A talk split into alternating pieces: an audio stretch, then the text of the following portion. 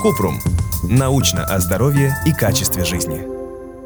Насколько эффективны желчегонные препараты? Кратко. Желчегонные препараты – это лекарства, которые стимулируют поступление желчи из печени в двенадцатиперстную кишку. Их назначают при хроническом гепатите, воспалении желчного пузыря и желчных протоков, но только в России, при том, что в официальных рекомендациях, одобренных Минздравом, этих препаратов нет. У желчегонных препаратов нет доказанной эффективности, поэтому в международной практике они не применяются. При бесконтрольном постоянном приеме желчегонные препараты могут спровоцировать желчную колику или вызвать побочные эффекты – диарею, изжогу, тошноту. Подробно.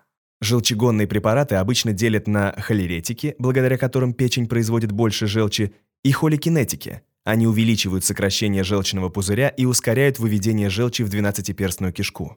В России продают желчегонные сборы, которые содержат растительные компоненты – цветки ромашки, листья перечной мяты, цветки календулы, траву тысячелистника и цветки пижмы.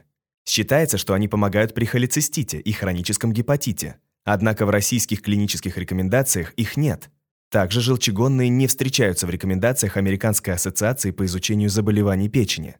Российский препарат холосас – это сироп, который содержит экстракт шиповника с сахаром – за счет растительных флавоноидов он обладает желчегонными свойствами. В инструкции написано, что холосас активизирует обмен веществ и восстанавливает функцию печени, то есть обладает гепатопротекторным действием. Однако это также не доказано. Если у вас есть вопрос, пишите нашему боту в Телеграме, регистратура Купрумбот. Ссылки на источники в описании подкаста. Подписывайтесь на подкаст Купрум. Ставьте звездочки, оставляйте комментарии и заглядывайте на наш сайт kuprum.media.